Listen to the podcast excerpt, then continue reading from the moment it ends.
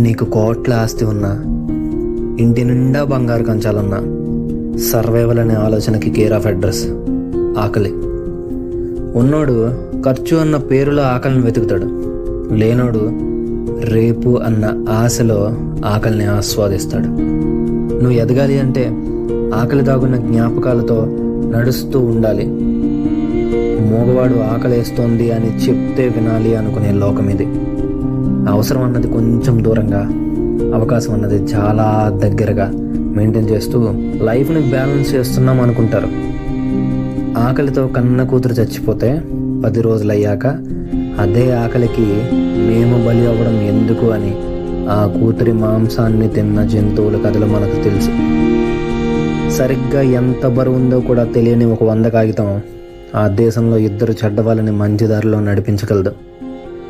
అదేదో దేశంలో సంవత్సరానికి తిండి లేక పది లక్షల మంది చనిపోయారంట. వీడు మాత్రం ఇక్కడ కంచంలో బొమ్మలేస్తూ అన్నాన్ని విసురుతూ కొంచెం చెత్తబుట్టలోకి దానం చేస్తాడు.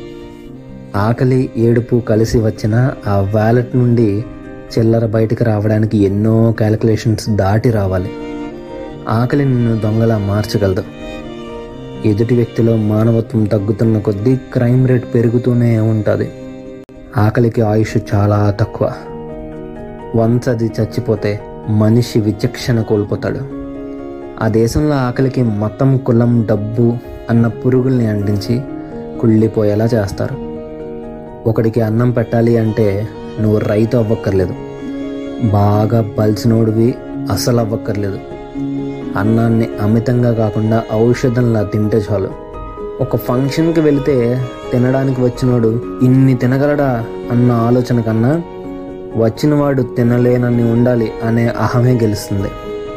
కంచంలో పెట్టుకున్న హండ్రెడ్ పర్సెంట్లో ఫార్టీ పర్సెంట్ విసిరేయడానికి నైంటీ పర్సెంట్ జనాభా రెడీగా ఉన్నారు. డ్రై నిన్నే పనికి మాలిన పిజ్జాలు బర్గర్లకి డబ్బులు ఇష్టానుసారంగా ఖర్చు పెడతావుగా. సిగ్గులేదరా నీకు?